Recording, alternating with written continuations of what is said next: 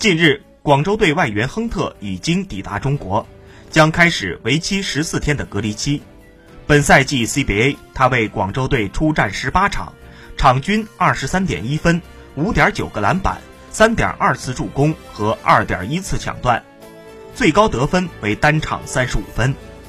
尽管 CBA 的比赛可能推迟到五月才重启。但 CBA 各支球队仍在敦促其所签约的外援尽快返回中国，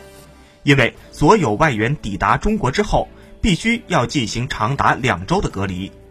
目前已经身在中国的 CBA 外援包括广东的威姆斯、北京的林书豪和尤杜、吉林的琼斯、福建的杰特和劳森、深圳的弗里曼、同曦的哈达迪、江苏的布莱克尼、上海的莫泰尤纳斯。康宁汉姆、麦卡勒姆，天津队的托多罗维奇，广州的福格和亨特等人。